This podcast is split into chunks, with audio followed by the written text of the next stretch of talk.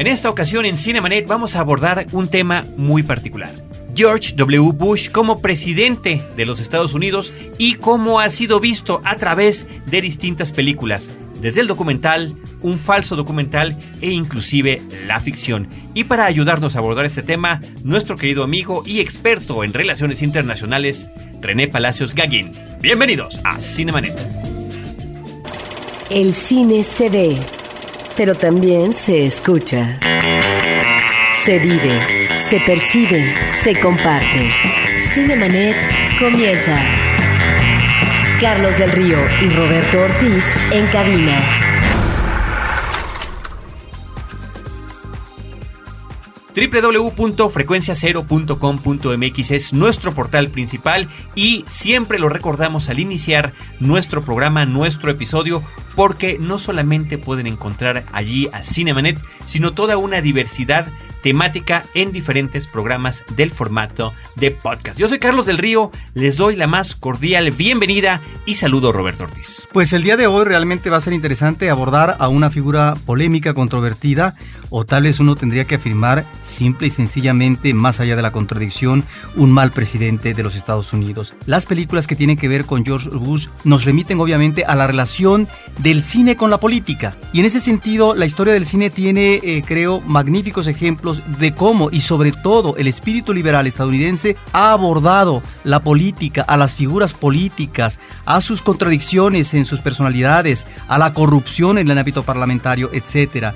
Si consideramos desde la época de películas como Tormenta sobre Washington hasta una película más reciente sobre un presidente que finalmente cae, a partir de toda una investigación que se hace, me refiero a todos los hombres del presidente, estamos ante diferentes momentos del cine y la política pero también creo a la manera tan afortunada como en la industria de Hollywood se dan estos acercamientos que difícilmente vemos en otros países. Son tres películas las que vamos a abordar en este episodio. Nos referimos primero a Fahrenheit 911 del 2004 del director Michael Moore este es el documental. En el 2006 se produjo una película que se llama Death of a President de Gabriel Range, que aquí en México se llamó La muerte de un presidente. Esto es un falso documental sobre lo que hubiera pasado si se comete un atentado contra George W. Bush. Y finalmente, la más reciente es del 2008, W, simplemente es el título en Estados Unidos, aquí mal nombrada Hijo de puntos suspensivos Bush, estrenada en este 2009.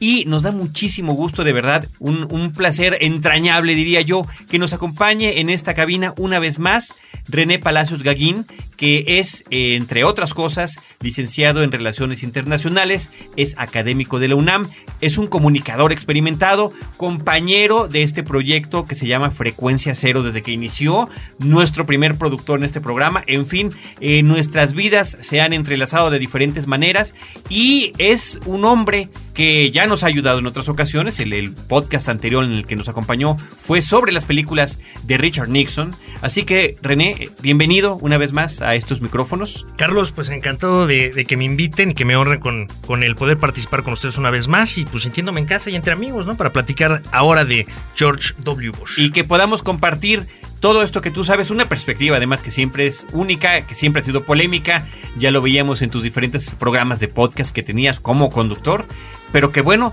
nos darán una perspectiva más amplia de esta figura de George W. Bush, obviamente enfocada hacia cómo ha sido vista a través de estas películas. Y si te parece bien, ¿por qué no, antes de arrancar película por película, nos das una breve semblanza de la presidencia de este personaje, sus puntos eh, flacos, no tan flacos, y si tiene uno que no sea flaco, pues también. También mencionarlo. Voy a intentar, desde luego, eh, señalar únicamente aquellos puntos que puedan resultar incontrovertibles, o sea, donde no caigamos en cuestiones de opinión, para hacernos una idea más o menos clara de, las, de los grandes aspectos de la, de la participación política de George W. Bush, hijo del expresidente George Herbert Bush, el presidente cuadragésimo primero de los Estados Unidos, gobernador de Texas, como se menciona en algunas de las películas, eh, ya lo mencionaremos después, un niño mimado con algunos problemas en la juventud, en fin, pero políticamente tal vez lo que sea importante resaltar y, y así muy concretamente para no extendernos demasiado en el tiempo es que, pues bueno, por un contacto muy muy fácil con el electorado, gracias a su lenguaje, vamos a decir, coloquial, cercano a la gente, logra ganar la candidatura a la gubernatura de Texas, posteriormente ser gobernador, aspirar a la candidatura republicana a la presidencia de Estados Unidos y triunfar en ese empeño para convertirse en el cuadragésimo tercer presidente de la Unión Americana, eh, cargo que ocupa de, 2001 a 2009 durante su administración. Tras una reelección, habrá que aclarar. Evidentemente hay una, una renovación en, en, la elección de, no diremos que de mitad de ejercicio, porque pues efectivamente la, la de mitad de ejercicio viene siendo la legislativa que se da dos años después de, del inicio de la administración, sino aquella que se da eh, después de un primer periodo completo como presidente, logra reelegirse a diferencia de lo que sucedió con su padre, George Herbert Bush, y los aspectos importantes de su presidencia, desde luego, primero señalaría que es un, un, triunfo en elecciones presidenciales, tal vez de los más polémicos en la historia de Estados Unidos lo cual le resta legitimidad a su autoridad como presidente de Estados Unidos. En la Unión Americana hay una fortaleza institucional muchísimo más sólida que en otras democracias del mundo, como es el caso de la mexicana, en fin, y de otras, lo que hace que al final no haya habido ningún tipo de sobresalto en lo que eh, tuvo que ver con, con la toma del poder legítimo, vamos a decir, o legitimado por las instituciones políticas por parte de George Bush. Entonces hay, un, hay una falta, un déficit de, legitimidad en un primer momento y después los ataques terroristas del 11 de septiembre del 2001 que van a marcar prácticamente el resto de su presidencia y las reacciones que eh, estratégicamente adoptó frente a esta nueva amenaza, ¿no? que fue originalmente la invasión a Afganistán y posteriormente una invasión a Irak en 2003 con objeto de derrocar al régimen de Saddam Hussein, que terminó, o que más bien sigue estando encarnada en un desastre que todavía no se sabe cómo va a terminar. Al final, todo esto se adereza con una muy grave crisis económica producto del enorme déficit fiscal que permitió George Bush, hijo, siendo que Bill Clinton le había dejado un equilibrio presupuestal bastante sólido. Y bueno, pues como todos hemos visto en las últimas fechas, su descrédito fue tal que permitió, felizmente desde mi punto de vista, que por primera ocasión un presidente de origen afroamericano llegara a la Casa Blanca, ¿no? Entonces un gran descrédito, al menos en este momento. Esperemos a ver cómo lo juzga la historia en el futuro. Ahora podremos, a través, si te parece bien, Roberto Ortiz, compartir con nuestro público, a través de estas películas, algunos aspectos sobre los que podemos ir elaborando a lo largo de esta charla. Con ello arrancaríamos entonces con la película Fahrenheit 911 del 2004 del director Michael Moore un director que ha creado una serie de películas y programas de televisión muy polémicos en la forma en el que supuestamente está retratando la realidad. Y digo supuestamente porque habrá toda una discusión, eh, tú, tú, me lo podrás eh, confirmar, Roberto, sobre la objetividad de un documentalista, la manera en la que retrata la realidad y cómo la presenta ante su público. Eh, en el caso de Michael Moore no nada más está retratando, sino que además él está participando activamente, no nada más con su estilo de entrevistas, que es un estilo que confronta y que eh, hace inclusive llegar al ridículo a algunos de sus entrevistados, sino que también promueve acciones que él mismo va retratando, no registrando en su cámara. Recordemos este documental de Bowling for Columbine, en el que él participa en el reclamo que hacen algunos de los jóvenes sobrevivientes que han quedado físicamente eh, pues eh, muy mal después de este atentado y que van con una compañía para reclamar lo que les pasó porque es la compañía que vendía las balas de los jóvenes que finalmente eh, abrieron fuego sobre ellos. No, bueno, esta situación se repite en el caso de Fahrenheit 911, esta película que además fue bien recibida, eh, no nada más en los festivales donde participó, sino en las corridas comerciales que tuvo en diferentes países y que tiene su momento de mayor éxito, podríamos decirlo, en Cannes cuando recibe la Palma de Oro, el mayor premio a una película y lo que hasta en ese momento había sido la ovación de aplausos más larga de la historia de Cannes. Sí, la premiación en Cannes creo que está identificando una posición política por parte del festival. Y es ahí donde yo creo que eh, puede ser cuestionable el festival como tal, porque en sí no es que fuera en ese momento la mejor película. Además, ¿por qué un documental? Si normalmente las películas... Eh, en esta línea de premiación de Palma de Oro, pues son películas de ficción. No es que finalmente exista ahí una diferenciación entre una y otra, pero me parece que ahí es donde se politiza también la premiación en un festival y me parece que ni mucho menos fue el otorgamiento a la película meritoria en el contexto de ese año por parte de Cannes. La película no es que no tenga sus méritos, pero ahí tenía que ver obviamente con la situación política de estar también restando méritos hacia, digamos, lo que finalmente quería como resultado de sus manejos polémicos uh, el director Moore. Y debemos decir, es un director efectivamente que maneja eh, la información de manera muy parcial y en ese sentido, bueno, va a ser un director contradictorio y que es interesante en tanto que es un francotirador, un director que está asusando, que está mandando una serie de informaciones que impactan inmediatamente porque provoca la reacción visceral por parte del espectador. Es muy efectivo para hacerlo. Muy efectivo, muy efectivo, pero su cine no es ni mucho menos eh, lo más objetivo que pudiera ser. Porque también la pregunta es, y eso ya se ha visto también en el análisis del documental, ¿qué documental es del todo objetivo? Ninguno todos los documentales de alguna u otra manera son eh, un, mecanismo para transmitir una posición política. Yo sí diría que hay maneras de hacerlo. O sea, por lo menos tener alguna intención, no alcanzada si se quiere, pero alguna intención de objetividad. Y me parece que el caso de Michael Moore no es el de aquel que tiene alguna intención de objetividad. Me parece que aún así sigue siendo legítimo el trabajo que realiza. Él tiene un punto de vista, una posición política y quiere hacer una película que funcione como, como mensaje, como medio, pues, para transmitir esa posición política de manera muchísimo más contundente para el espectador. Entonces yo diría que es un experto recontextualizador de cosas.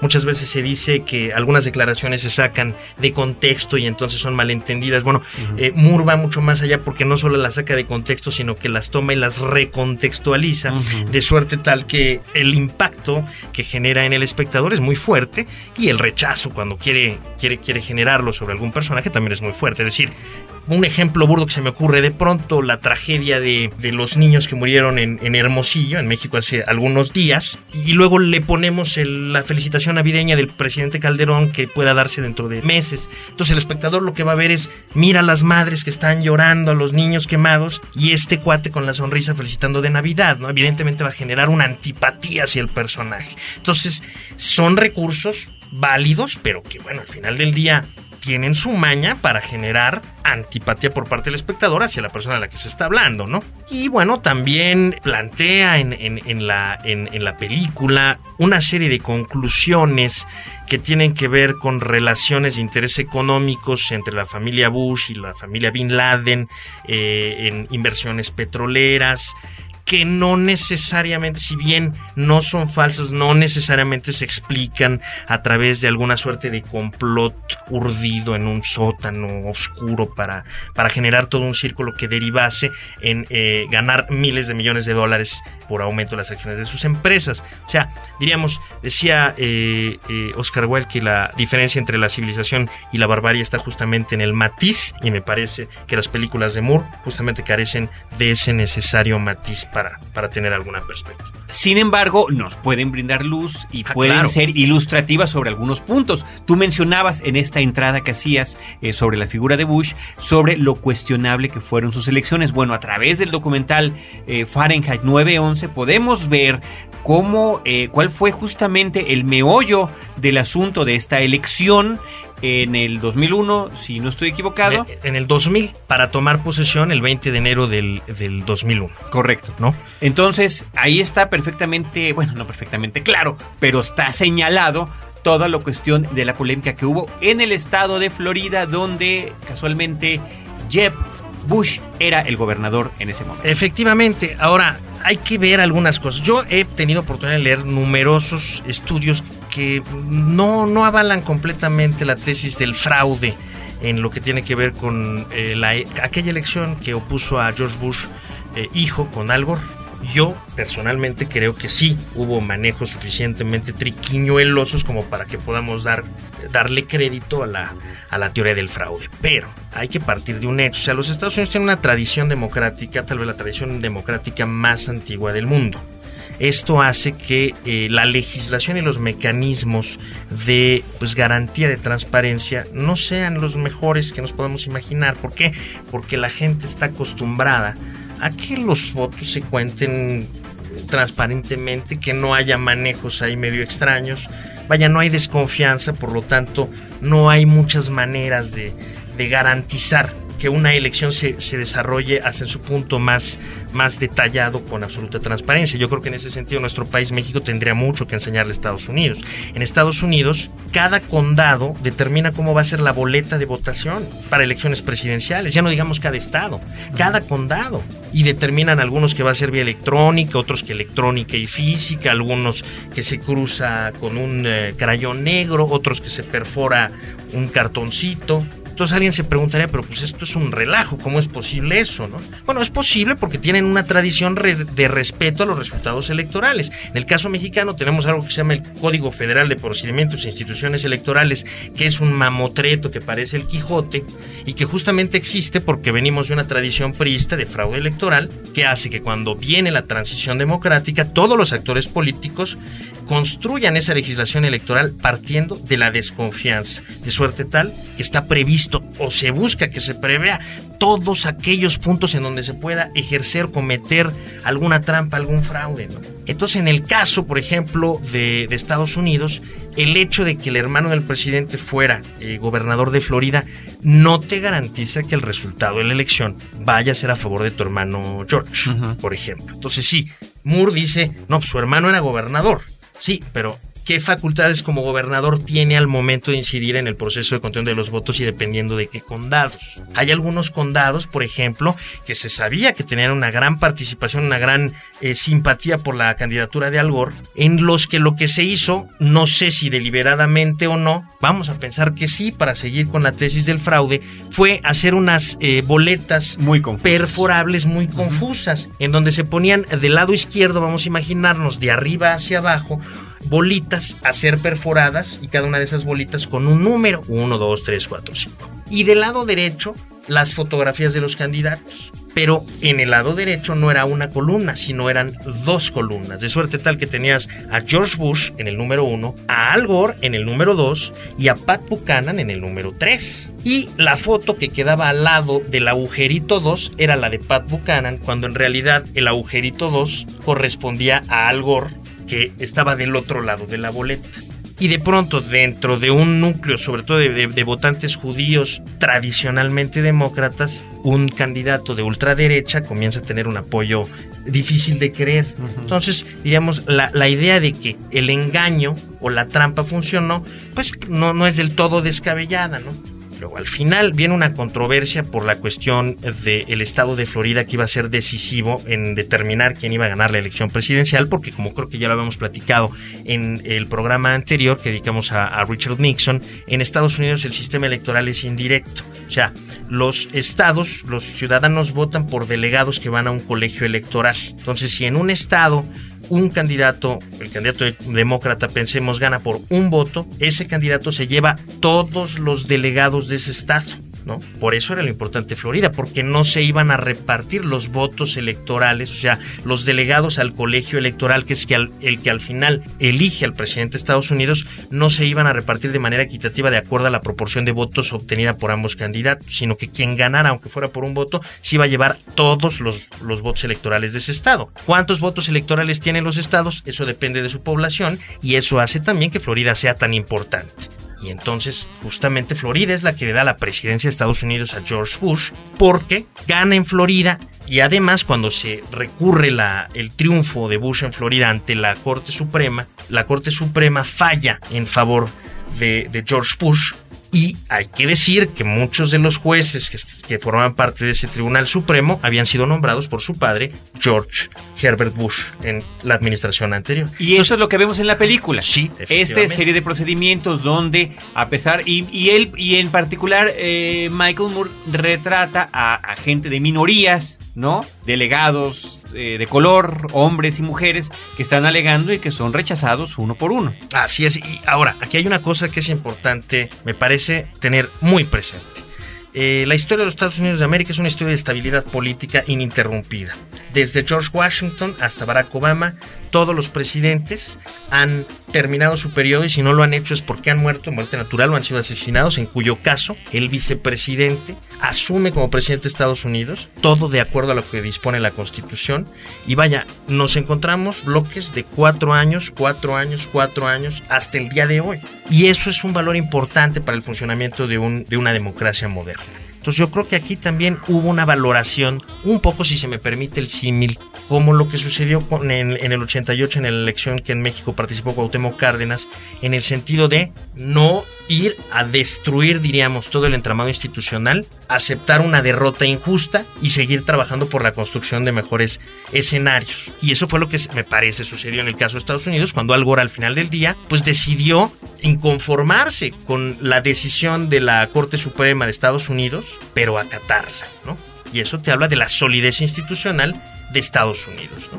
Y eso, bueno, me parece que de pronto es algo loable porque te da continuidad política sin sobresaltos. Otro aspecto que, que se retrata en la película de Michael Moore es la reacción no, que además sobre eso está centrado, es el título del documental, jugando con este título de Fahrenheit, que es los grados en los que ellos miden el calor, ¿no? 9-11, pues la fecha del 11 de septiembre, cómo reacciona el presidente de Estados Unidos en ese momento y cuáles son las acciones que toma, valiéndose además de estas tomas caseras, esta toma que ha dado la vuelta al mundo, de que está George Bush ese 11 de septiembre del 2001 leyendo cuentos con el, creo que hay esta fotos donde tiene uno de los libros de cabeza y llegan a avisarle, pues alguno de sus, de sus gentes, lo que pasó, sí, y donde él se queda pasmado, inclusive eso se queda en tiempo real en este documental. Sí, el jefe de, de, gabinete de la Casa Blanca, Card, es el que le pasa, ¿no? El, el anuncio. Estamos bajo ataque porque le está informando ya de un segundo impacto en otra de las torres gemelas del World Trade Center. Entonces él se queda como pasmado.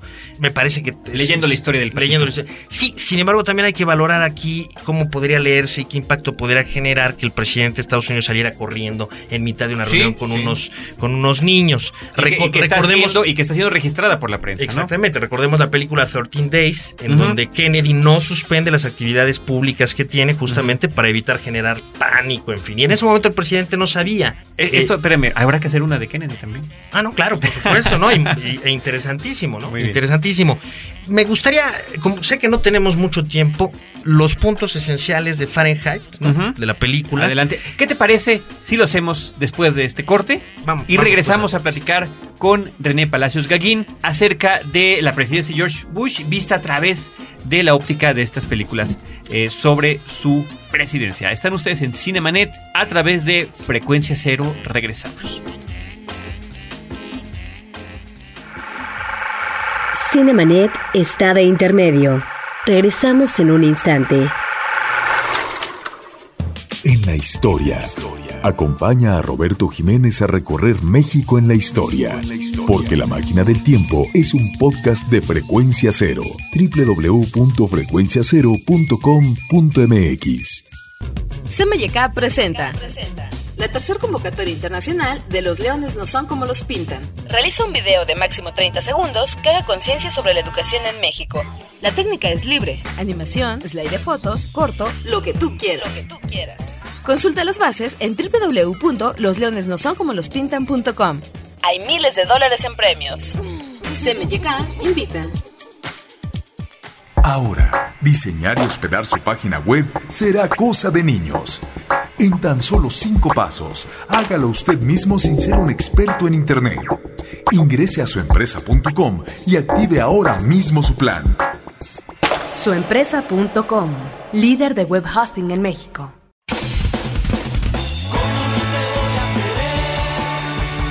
Porque el fútbol no se lleva en la camiseta, sino en el corazón, llega una película mexicana sobre juventud, amor y los Pumas de la UNAM. ¿Cómo no te voy a querer? Una cinta de Víctor Avelar con Jorge Zárate, Natalia Esperón y Arcelia Ramírez. Escribe a promociones.cinemanet.com.mx y llévate una bolsa de la película. Cine, pasión y fútbol con Corazón Films y Cinemanet.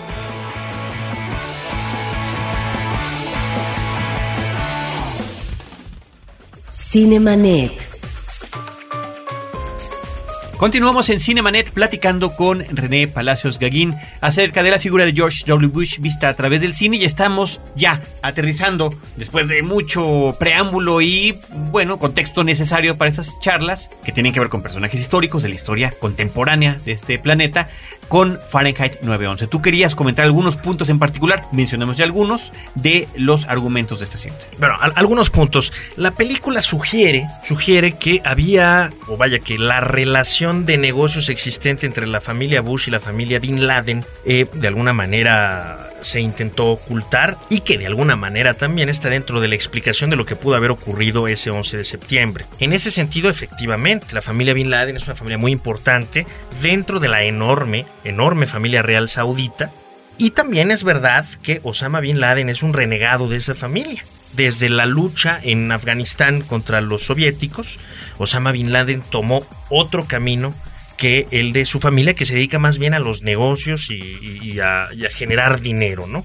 Porque de pronto la película sí llega a sugerir la posibilidad de que, pues, e incluso los ataques terroristas hayan sido parte de un complot maestro que ya implicase eh, su misma perpetración, ¿no? Y luego los beneficios que en términos económicos le produjeron a las empresas que estaban vinculadas tanto con los Bin Laden como con los Bush, sobre todo esta United Defense que se dedica a pues la venta de armas, porque Estados Unidos evidentemente se va a volver mucho más belicista. Yo considero que en este punto no hay información, en este momento no hay, no hay evidencia suficiente para sostenerlo. Sin embargo, el hecho de que esté manejando esta información el director explicita de alguna manera. Entiendo que no confirmen una serie de situaciones como tú lo consideras. Sin embargo, esta relación de poder económico que se da de los políticos con empresarios que puede ser del mismo país o en este caso extranjeros, la familia Bin Laden, eso cuando uno ve en ese documental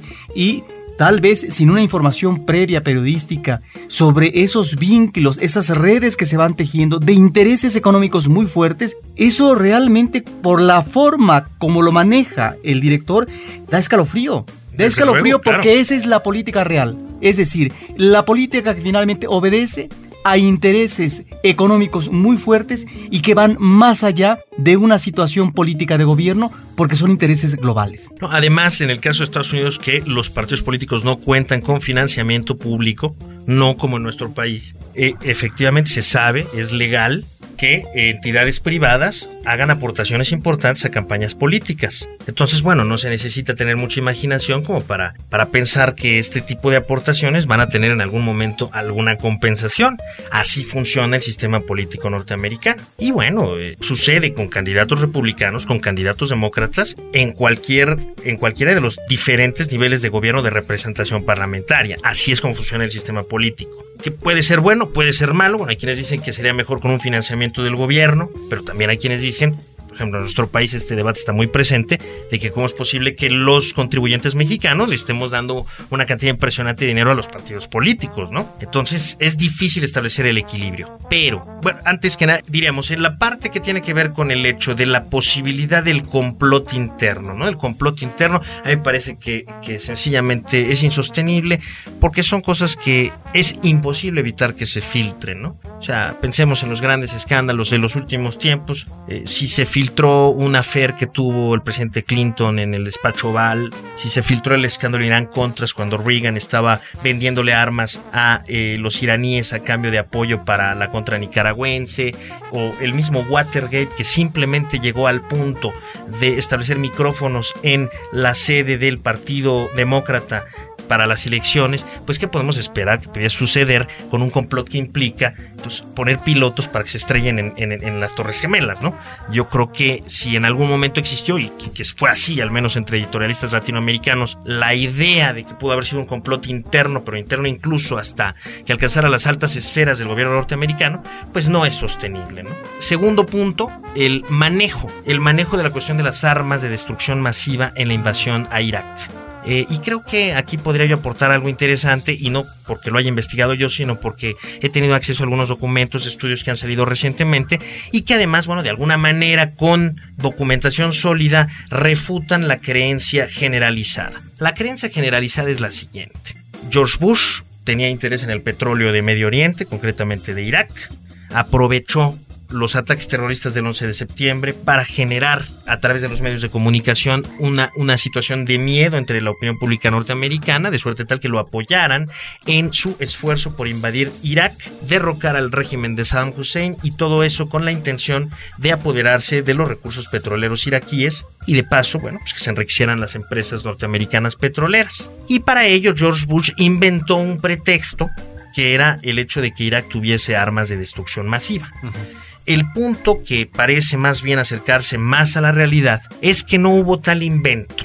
O sea, no se mintió deliberadamente al pueblo norteamericano. Lo que hubo fue un pésimo trabajo de inteligencia y bueno, pues este un fiasco absoluto en este sentido, un estudio de, Tim Weiner que se llama eh, Legado de cenizas, la historia de la CIA, bueno, se ve, es además un estudio con, eh, premiado con el premio Pulitzer, una cosa seria, no es un pasquín, que apareció por allí. Que lo que sucedió ahí es que los aparatos de inteligencia norteamericanos venían entrando en una decadencia muy fuerte desde el fin de la Guerra Fría y que para los momentos posteriores al 11 de septiembre ya estaban muy anquilosados, incapaces de realmente ofrecer al presidente de Estados Unidos información dura, cierta, ¿no? Información consistente. Ahora bien, el presidente tenía la convicción de que Saddam Hussein tenía armas de destrucción masiva y esa convicción se basaba en hechos que también son comprobados. En el pasado las tuvo y las utilizó contra los kurdos, por ejemplo, o en la guerra Irán-Irak en el caso de, las armas nucleares, también en el pasado Israel, en los años 80, hizo incursiones a Irak para destruir reactores nucleares iraquíes que estaban operando con objeto de desarrollar armamento nuclear para el régimen de Saddam Hussein en Irak.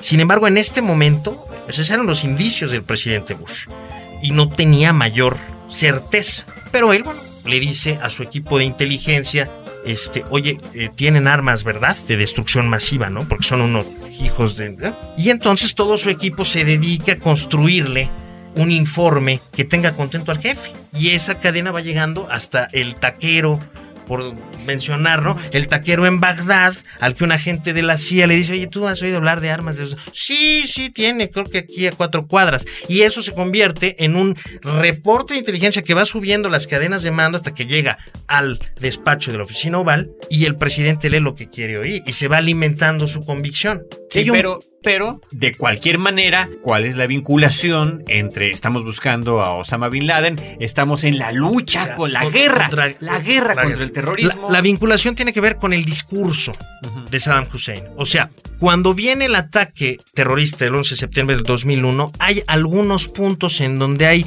francas manifestaciones de alegría. Uno de ellos son, bueno, desde luego, los territorios palestinos, aunque Yasser Arafat manifiesta de manera abierta las condolencias al, pueblo norteamericano por el ataque sufrido. Yasser Arafat en ese momento era el líder de la Autoridad Nacional Palestina, pues, ¿no? Aunque algunos de sus nacionales hayan salido a la calle a festejar los ataques, ¿no? En el caso iraquí sucede algo similar, pero acompañado de un silencio del régimen o bien de, bueno, pues eh, un discurso más o menos de hostilidad, ¿no? Y cuando viene la necesidad internacional de verificar si Irak tiene o no tiene armas de destrucción masiva. A través de la ONU. A través de la ONU el gobierno de Saddam Hussein se muestra muy renuente a permitir a los observadores entrar primero y después revisar con libertad. Esto tiene que ver con la necesidad que tenía Saddam Hussein de mostrarse fuerte frente al pueblo que estaba gobernando como un dictador, aunque, como ya sabemos ahora, no tenía armas de destrucción masiva, ¿no? Entonces, el secretario de Defensa, Donald Rumsfeld, acuñó una tesis interesante que es la ausencia de evidencia no es evidencia de ausencia. Es decir, no nos consta que haya, pero ello no implica que nos conste que no hay. Y ante la cuestión de amenaza terrorista y de no saber por dónde nos van a venir los, los trancazos, pues entonces tenemos que reaccionar de alguna forma utilizando la famosa doctrina de la guerra preventiva. Es decir, voy a atacar antes de que mi enemigo esté en capacidad de atacarme a mí. Y hay un punto que me parece que, para terminar esta, esta observación que estoy haciendo, que me parecería extremadamente interesante para intentar valorar qué tanto crédito se puede dar a esta versión que yo estoy dando. Es decir, si tú vas a invadir un país como con Irak con la mentira de que tiene armas de destrucción masiva, un país extenso, ¿no? No estamos hablando de el Vaticano o Liechtenstein o Andorra. Digo, ya pensando que estamos eh, hablando de, de, verdaderos granujas, como lo plantea Michael Moore, pues ¿por qué no siembras las armas, no? O sea, hay soldados ahí que anónimamente, de, manera clandestina las metan por ahí y luego, ay, mire, ya las encontramos y ahí está la prueba. Yo creo que eso nos deja ver que efectivamente la administración pensaba que se iban a encontrar esas armas y que fueron los primeros sorprendidos cuando las famosas armas no aparecieron en ningún lado y eso se ve en la película de Oliver. Exactamente, yo creo que ahí podemos hacer ese pequeño salto sí, claro, hacia esta película porque efectivamente en la película W o Hijo de Bush, como se llamó en español, de 2008, estrenada en este 2009 en México, pues retratan todo esto que nos estás comentando y el desconcierto de Colin Powell, de Condoleezza Rice, de Dick Cheney, por supuesto, de George W. Bush ante cómo no las encontramos, porque de haberlas encontrado se hubiera convertido también en, el, en, la tormenta del desierto que exitosamente manejó su padre durante su administración. una, otra reflexión que me viene a la mente en este momento, Colin Powell él era de las palomas dentro del gabinete de, George W. Bush. O sea, estaba con Dolisa Rice, estaba Donald Rumsfeld, Paul Wolfowitz, todos estos que estaban, diríamos...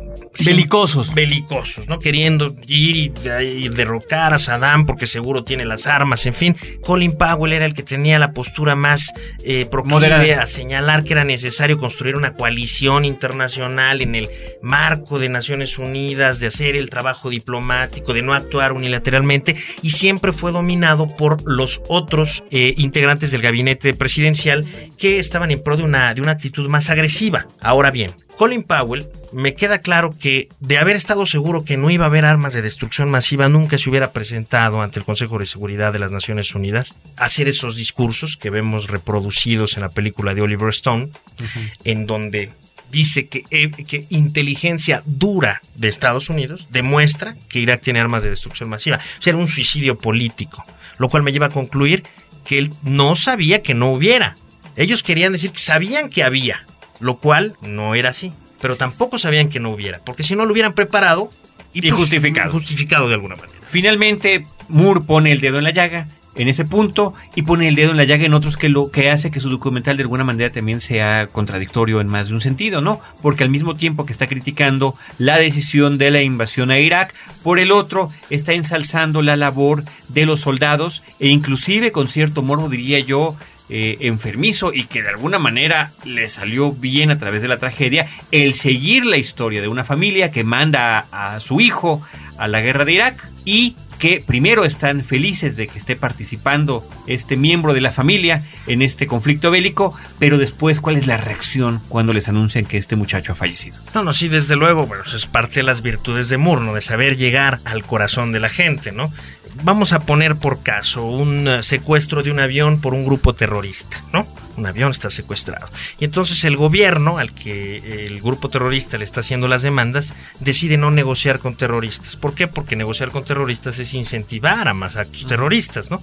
Si el grupo terrorista te dice, mira, tengo el avión, tengo 300 pasajeros en mi poder y tú me tienes que liberar a 500 activistas de mi grupo, pues entonces el gobierno tiene que tomar la decisión de liberar a 500 terroristas que le costó trabajo capturar. Este, capturar, lo cual implicaría además una baja a la moral de sus fuerzas armadas y policiales que se jugaron la vida para capturarlos, o bien no negociar con esos terroristas y hacer una intervención militar para rescatar a los... Que además es una política que nos ha quedado muy clara, inclusive a través del cine y la ficción, ¿no? Ahora imagínate que un cineasta te cuenta esta historia, pero se centra en la historia de la madre de uno de los niños que estaban en el avión y que fue uno de los 10 que lamentablemente fallecieron en la incursión de las fuerzas especiales para liberar a los, a los rehenes. Pues obviamente el espectador va a simpatizar con la madre y va a antipatizar con aquel que tomó la decisión de no negociar con terroristas. Es, un ejemplo de cómo Moore maneja eh, estas cosas intentando atraer el apoyo del espectador hacia unos actores y la repulsión del mismo hacia otros. Atracción-repulsión. Yo regresaría a esa manera persistente en tiempo real, como dice Carlos, de enfocar a un presidente que se está enterando que hay un ataque a su país. Esto históricamente y en el siglo XX pues por supuesto que no no estuvo, digamos, en un plan real de guerra Estados Unidos dentro de su territorio y menos pensar en un ataque. Esta manera de observar persistentemente me parece que es interesante y que efectivamente para el espectador nos hace ver, o al menos nuestra aproximación al presidente, es que es un verdadero estúpido, es que es un hombre débil mental, que ante una situación extrema, terrible, es decir, que está poniendo en peligro, en riesgo tal vez absoluto, porque es primero un ataque, luego otro, a su país, en el corazón, en el punto neurálgico, de lo que va a ser el poderío eh, de los Estados Unidos. Esta manera como, como ve la cámara a Bush, me parece que al espectador le deja la impresión de una persona endeble psicológicamente y que realmente no tiene los tamaños para reaccionar de la manera como debe reaccionar eh, un presidente ante situaciones gravísimas. Estoy absolutamente de acuerdo. Yo seguí, me acuerdo perfectamente bien, con mucho detalle, la elección Bush-Gore y quedé muy decepcionado de que haya ganado George Bush. Albert Gore es una persona que tenía una gran experiencia, una gran formación profesional, eh, en fin, no podía yo creer que Estados Unidos, porque así de alguna manera fue, haya votado masivamente en favor del hijo del expresidente Bush, al punto de lograr hacer un empate que tuvo que definirse en la Suprema Corte de Justicia. Diremos, la, la poca capacidad intelectual de George Bush es algo que muy pocas personas cuestionan, ¿no? Su ignorancia enciclopédica al respecto de cualquier cantidad de temas. De los famosos bushismos. No, los bushismos, Sí, que, que puede ser una colección. este Pero una cosa es cierta, el pueblo norteamericano cuando lo eligió lo sabía. El pueblo norteamericano quería a alguien como ellos, de alguna manera. ¿no? Lo que cautivó de Bush fue esta, este desparpajo. Claro, este desparpajo, este hablar simpático, este de alguna manera mostrarse más cercano a la gente, y a veces el electorado pues se muestra o demuestra en su decisión electoral simpatía eh, por este tipo de opciones.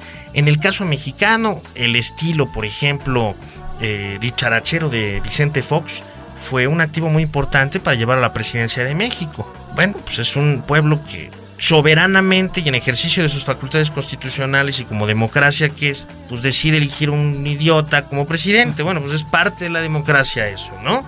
Y bueno, en las escenas que se muestran en, la cinta, pues nos queda claro aunque nos quedará muchísimo más claro tiempo después con reacciones, ¿no? Por supuesto, pero este para concluir este episodio y que tendrá continuación porque nos faltan todavía dos películas más sobre este presidente, yo creo que hay que mencionar dos cosas. Una sería que este posiblemente haya sido, fíjate cuántos años antes, el primer zapatazo que elude George W. Bush, porque esta película se presenta además en tiempos electorales para tratar de influir en la elección y sin embargo, sin embargo, George W. Bush se reelige. Y la otra, incluir una escena que además me parece icónica de, esta, de este documental, que es cuando Michael Moore en un encuentro de periodistas y de gente le grita al presidente. Y creo que el presidente le responde muy bien. Digo, obviamente rodeado de gente que, que lo está siguiendo y que lo apoya, ¿no?